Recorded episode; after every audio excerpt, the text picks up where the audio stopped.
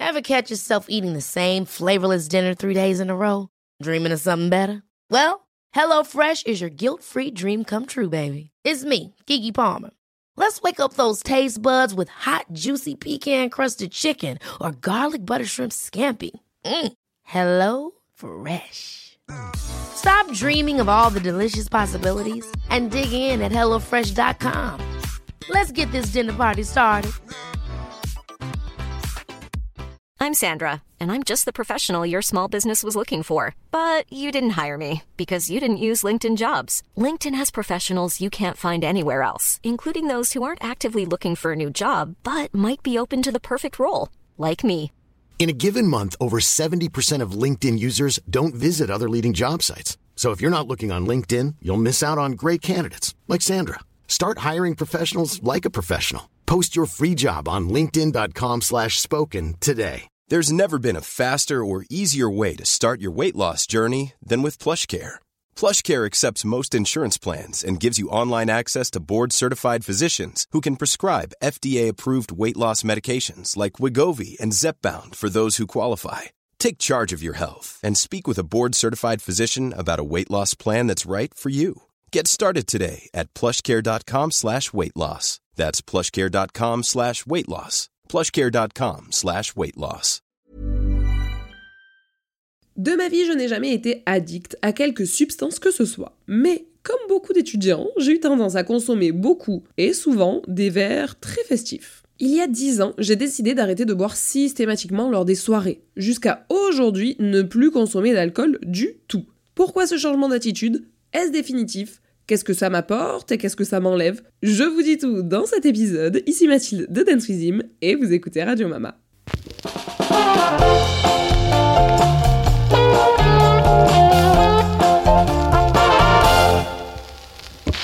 Oyez, oyez, écouteurs, écouteuses de Radio Mama, comment allez-vous aujourd'hui ? Avant de commencer l'épisode du jour, je suis obligée de mettre des trigger warnings à l'appel. Attention, cet épisode va parler sans restriction d'alcool, d'addiction, de TCA, soit troubles du comportement alimentaire, d'anorexie, de boulimie. Bref, c'est des sujets qui sont très souvent un peu touchy pour les personnes qui peuvent potentiellement écouter. Donc si c'est votre cas, arrêtez cet épisode, ne l'écoutez pas. Écoutez-le soit quand vous avez avancé là-dessus pour vous, soit contentez-vous d'aller écouter un autre épisode sur un autre sujet.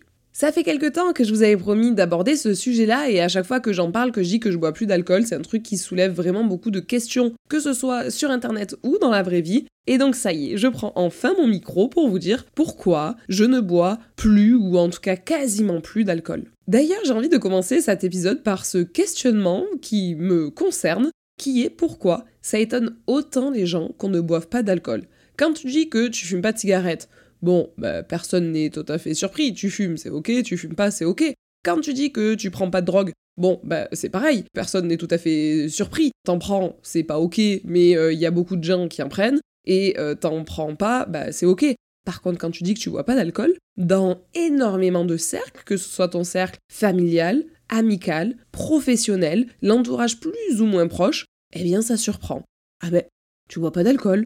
Oh, mais un petit verre, ça a jamais tué personne. Qui t'entend dire ça? Quand tu dis non, je ne fume pas, on te dit oh, une clope! Bah, une petite clope, ça a jamais tué personne. Alors oui, ça on te le dit quand t'as 12-13 ans, et c'est pour ça qu'on est plein à commencer à fumer, mais après on arrête de te casser les pieds avec ça. Et ben là, pour l'alcool, ce n'est pas le cas du tout. Donc vraiment, j'ai un questionnement là-dessus. Pourquoi c'est aussi fou et inconcevable pour beaucoup de gens qu'on puisse ne pas boire d'alcool? Je ne sais faire que ça, donc une fois de plus, je vais partir sur cet épisode de façon chronologique et vous expliquer point par point comment moi je suis passée de quelqu'un qui faisait beaucoup la fête avec de l'alcool à quelqu'un qui fait toujours beaucoup la fête mais sans alcool. Je remonte donc il y a fort longtemps. J'étais étudiante, j'avais 17 ans quand j'ai commencé à être dans les études supérieures et j'étais une jeune étudiante en technique de commercialisation. J'avais mon propre appartement à Aix-en-Provence et ceux qui connaissent le sud de la France ou qui viennent de cette plus belle région du monde, vous savez très bien que Aix-en-Provence c'est une ville, il n'y a pas plus fêtarde comme ville. On était donc toute une promo très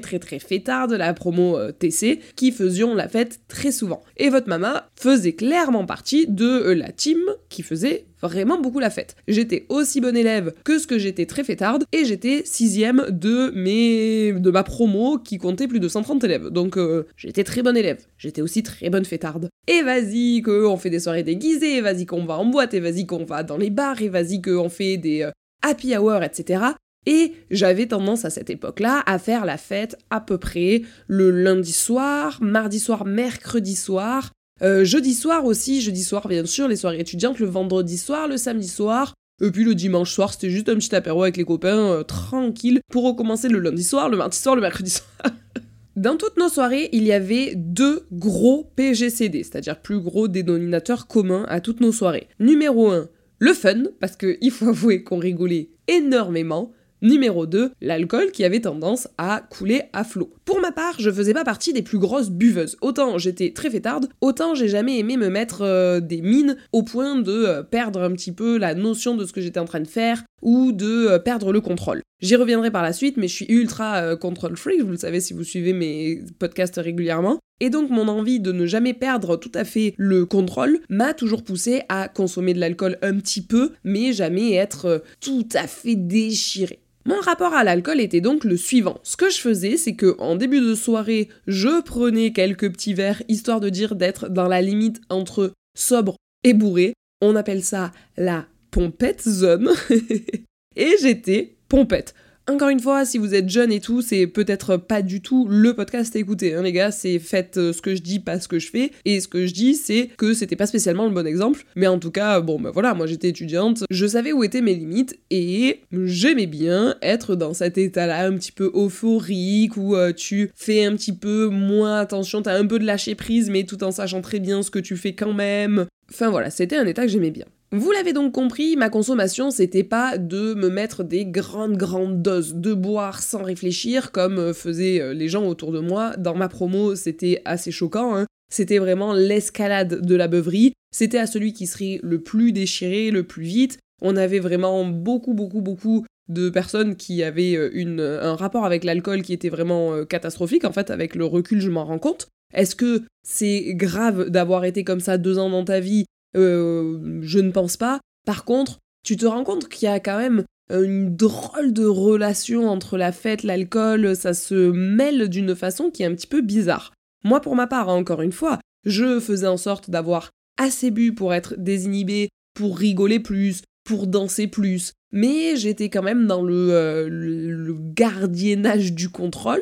Et le peu de fois, d'ailleurs, où j'ai perdu le contrôle, où j'ai un petit peu trop bu, j'ai pas beaucoup aimé. J'ai eu ce drôle de sentiment le lendemain de me dire « Oula, qu'est-ce qu'on a fait hier ? J'ai pas beaucoup... Je me rappelle pas de tous les moments de la soirée et j'aime pas ça du tout. » Ainsi donc, ce que je faisais, c'est que quand j'arrivais en soirée, je prenais un petit peu de verre d'alcool juste pour me chauffer, comme on dit, hein, excusez-moi du terme. Mais du coup, je buvais un petit peu, 1 ou 2 verres, juste pour que ça monte un petit peu. Quand je sentais que je commençais à rigoler très facilement... Enfin, je veux dire, encore plus facilement que d'habitude, déjà que je suis plutôt bon public.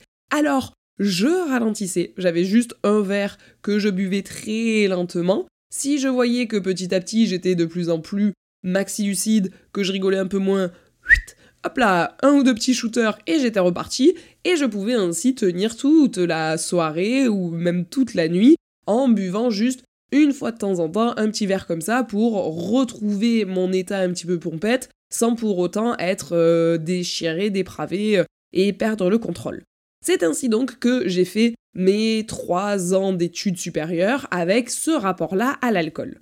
Ensuite, je suis rentrée dans le monde du travail. Ça a coïncidé pour moi avec le fait de me séparer de mon ex, le fameux pervers narcissique dont je vous ai promis de vous parler un jour. Et la séparation avec cette personne-là, ça a été vraiment difficile pour moi. Et du coup, la période où j'étais avec lui, il me bridait vachement et m'empêchait de sortir du lundi au dimanche comme avant. Je ne pouvais faire plus que 1 ou 2 soirées par mois. Et il fallait encore que je l'appelle et que je lui explique et qu'il soit là et que, bon bref, voilà, catastrophe quand j'y repense, quel enfer.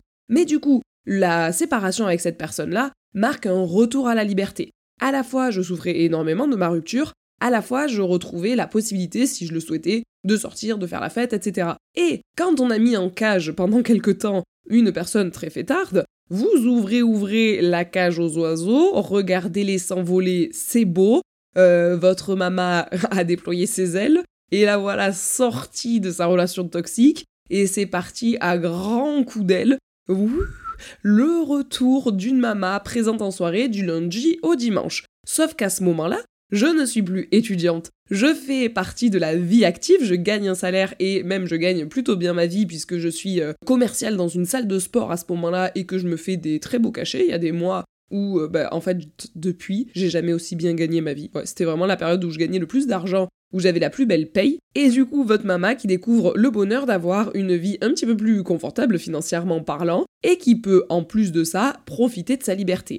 J'ai donc tout chousse la voix des soirées qui s'offrent à moi. Et là, à nouveau, je reprends mes soirées du lundi au dimanche. Mais ça, c'était une période de ma vie qui était folle. J'avais des groupes de copains en fonction du soir de la semaine où on était. Tellement j'avais un rythme effréné et tellement les gens ne pouvaient pas suivre à être tous les soirs avec moi. Au début donc de ce moment de célibat un petit peu foufou, j'avais le lundi mon groupe de potes, le mardi mon groupe de potes et pas spécialement les mêmes parce que ceux qui sortaient le lundi ils ressortaient pas le mardi, ceux qui sortaient le mardi ils sortaient pas le mercredi. Alors que moi, la vérité, moi je me faisais des marathons hein. Et je buvais à nouveau pas énormément, juste assez pour rigoler et puis maintenir mon niveau de bonne rigolade. On avance, et là je me fais un groupe de 3 copines. On était donc toutes les quatre fantastiques, et toutes les quatre dans le même mood pour le coup, et où là ça y est, j'ai un groupe de copines ultra liées, et où on fait énormément la fête, hein, une fois de plus, et vas-y les soirées électro, et vas-y les rooftops, et vas-y les boîtes, etc.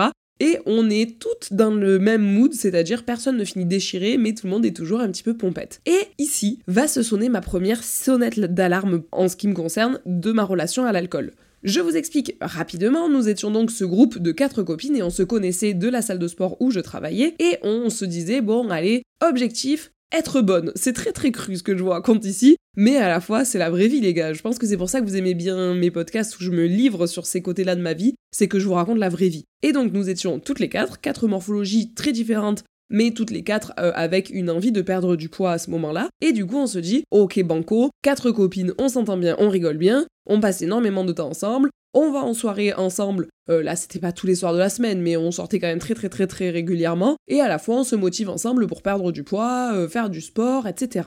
On commence donc ce périple et on commence à se dire bon ben alors on fait super attention et à notre sport et à notre alimentation. Par contre c'est vrai qu'on boit de l'alcool et que l'alcool c'est connu pour être très sucré. Est-ce qu'on ferait pas toutes les 4 ensemble attention à consommer un petit peu moins d'alcool? On se dit oui ok tout le monde est d'accord, on se serre la main etc. Bon et bien ça on se donne cette information là quand on en parle ensemble tranquillement en train de manger notre petit repas du soir. Sauf que quand il s'agit de sortir en boîte par la suite, je nous revois, on était ce soir-là, on sortait qu'à 3 d'ailleurs, il y en a une des 4 qui nous avait lâchement abandonnés. Et donc on est toutes les 3 en boîte, et on est comme ça, là, en train de dansouiller toutes les 3, ni, et on est là, ah là là, je sais pas vous, mais je m'ennuie un peu, ouais, moi aussi je m'ennuie un peu, ouais, mais bon, non, on a dit qu'on buvait pas, ouais, non, ce soir on boit pas, on est raisonnable. Passe comme ça, 3 minutes, 5 minutes, 10 minutes, un quart d'heure, on se dit, ouais, je sais pas vous, mais moi je m'ennuie un peu, ouais, moi aussi je m'ennuie un peu, oh là là, non, mais on a dit qu'on buvait pas d'alcool, ouais, bon, d'accord. Et 5 minutes après, il y en a une qui dit, bon les gars, oh, est-ce qu'une tournée de shots, ça compte comme de l'alcool? Et là, tout le monde se dit, ah non, c'est bon, on s'en fout, wouhou! Et là, je me rappelle de ce moment où je me suis dit qu'à la seconde où il y en avait une d'entre nous qui avait dit, allez, c'est bon, tournée de shots, tant pis, ça compte pas comme de l'alcool, YOLO, alors que c'est clairement de l'alcool, hein, les gars.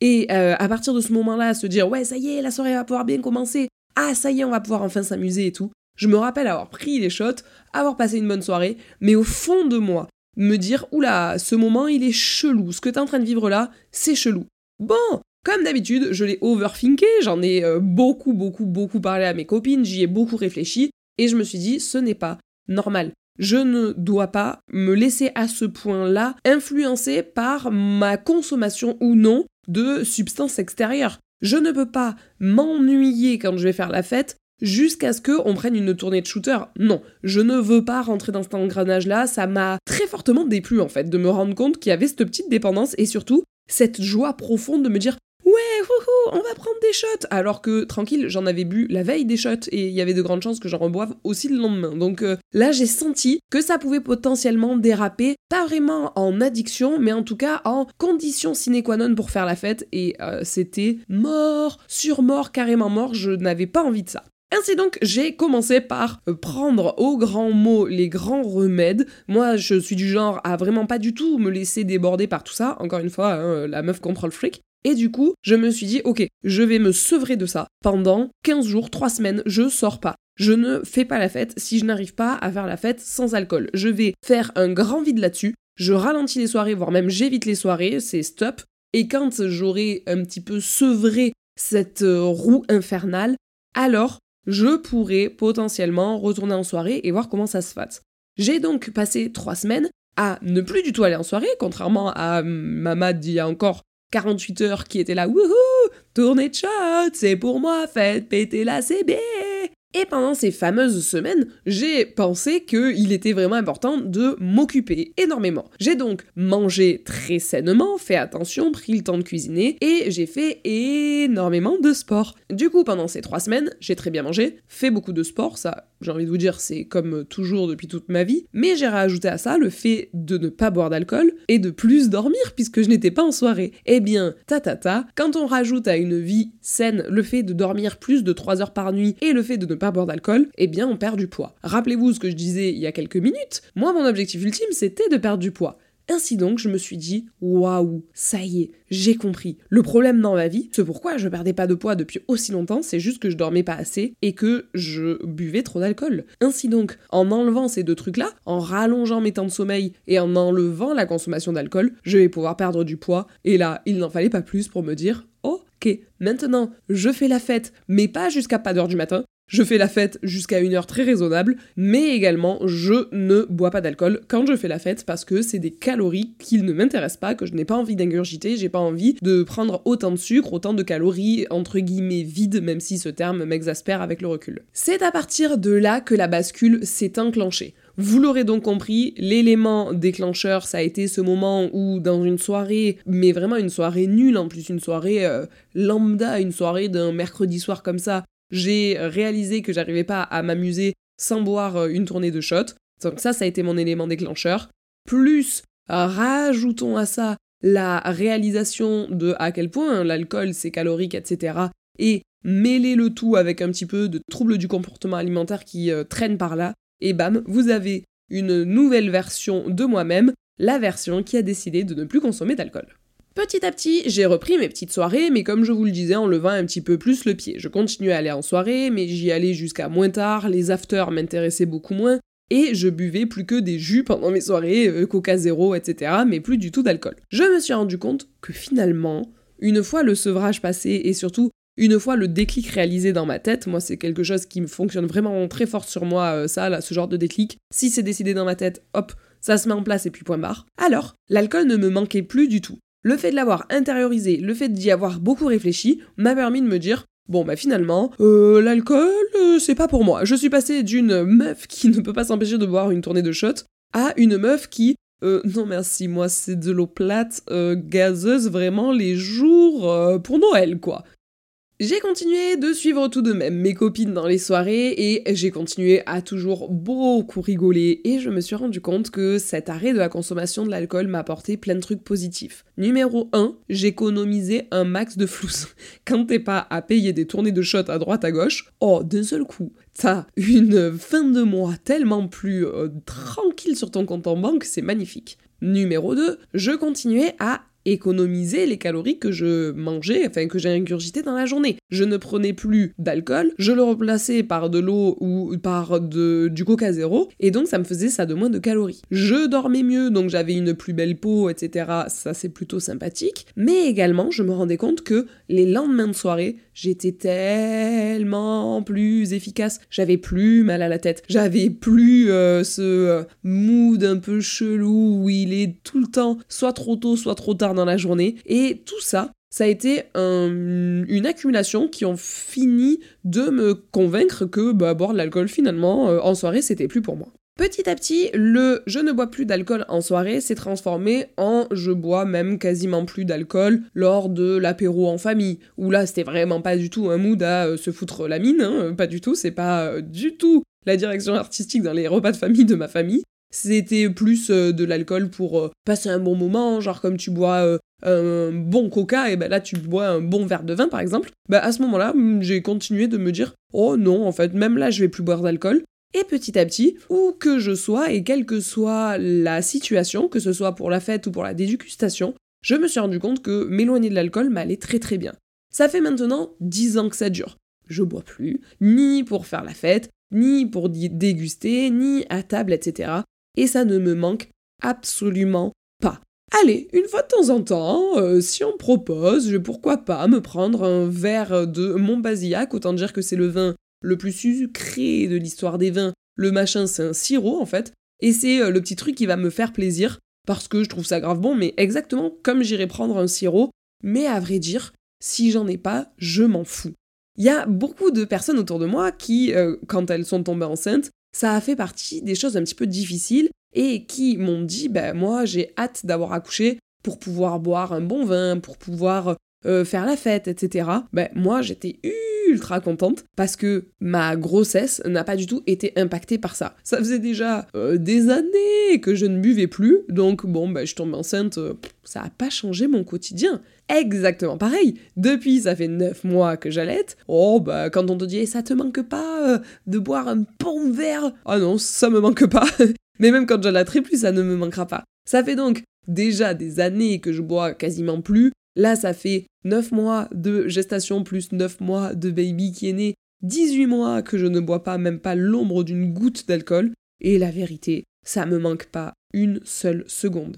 Je vous parlais un petit peu dans l'intro de ce podcast de à quel point ça surprend les gens, mon attitude et ma prise de position face à l'alcool. C'est quelque chose qui est assez incroyable. Quand t'arrêtes de boire, les gens autour sont surpris. C'est pour ça que je me dis, franchement, je plains énormément les gens qui sont malades de l'alcool, les gens qui sont addicts, les alcooliques, mais je me dis que ça doit être une des drogues les plus difficiles à quitter. On est tout le temps en train de te proposer de l'alcool, et en fait, en France en tout cas, quand tu refuses de l'alcool, tu es presque mal poli.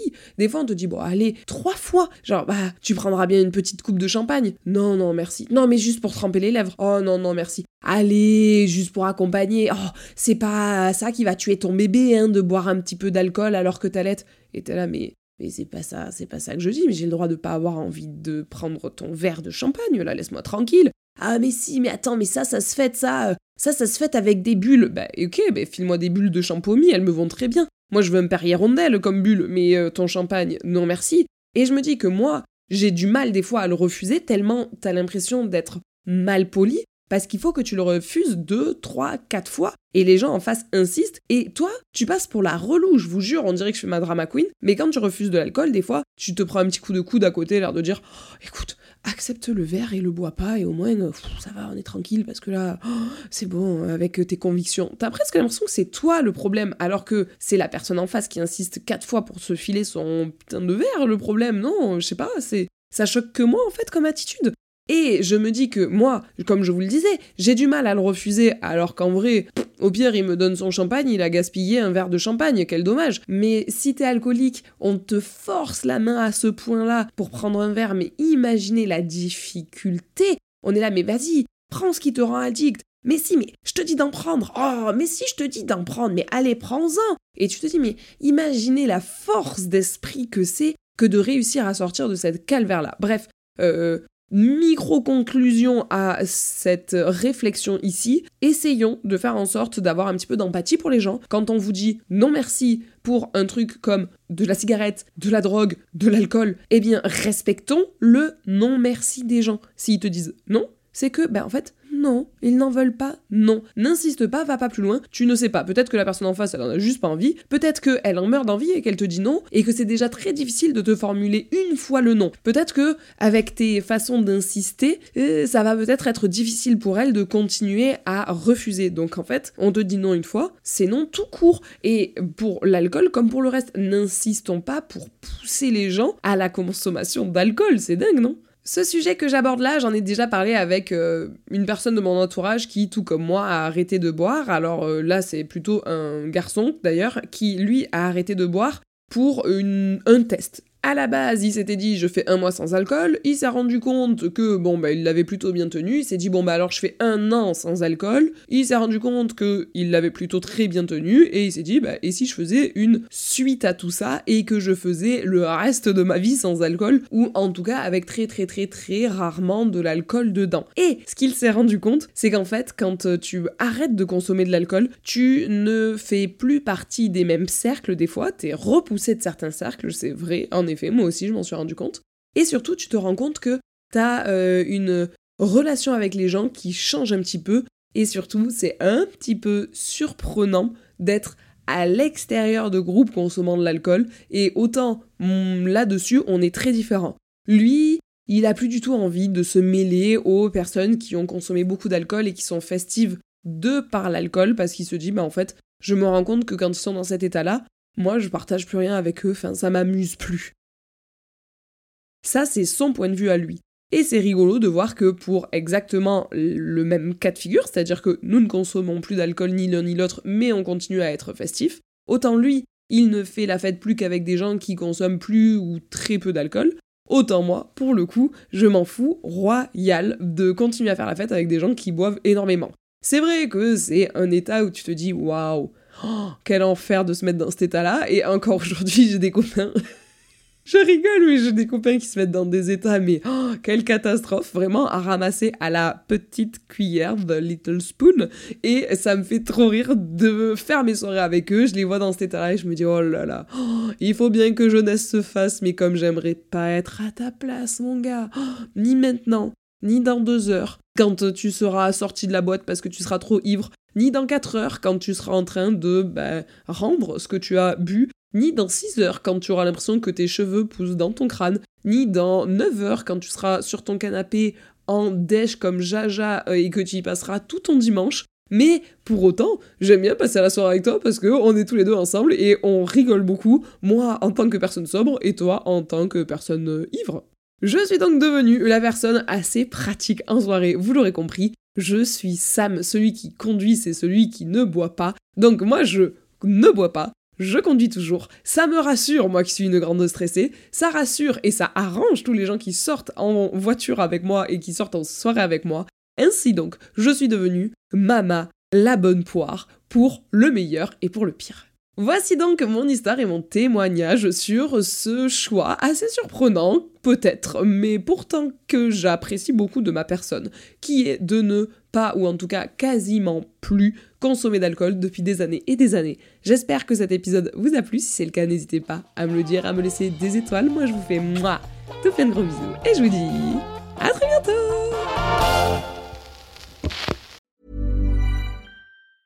Ever catch yourself eating the same flavorless dinner 3 days in a row?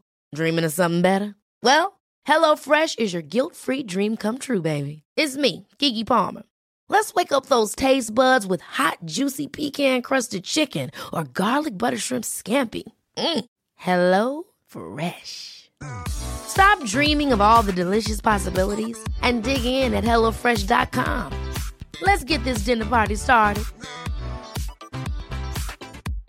Hello, this is Danny Pellegrino, host of the Everything Iconic podcast, and I'm here to tell you all about Splash Refresher, because hydration is mandatory, but boring is not. Now, I love my water, but if I don't spice it up, I'm not going to finish what I took out of the fridge. That's why I love my Splash Refresher, which is flavorful, delicious, bright, hydrating, and 0 calories.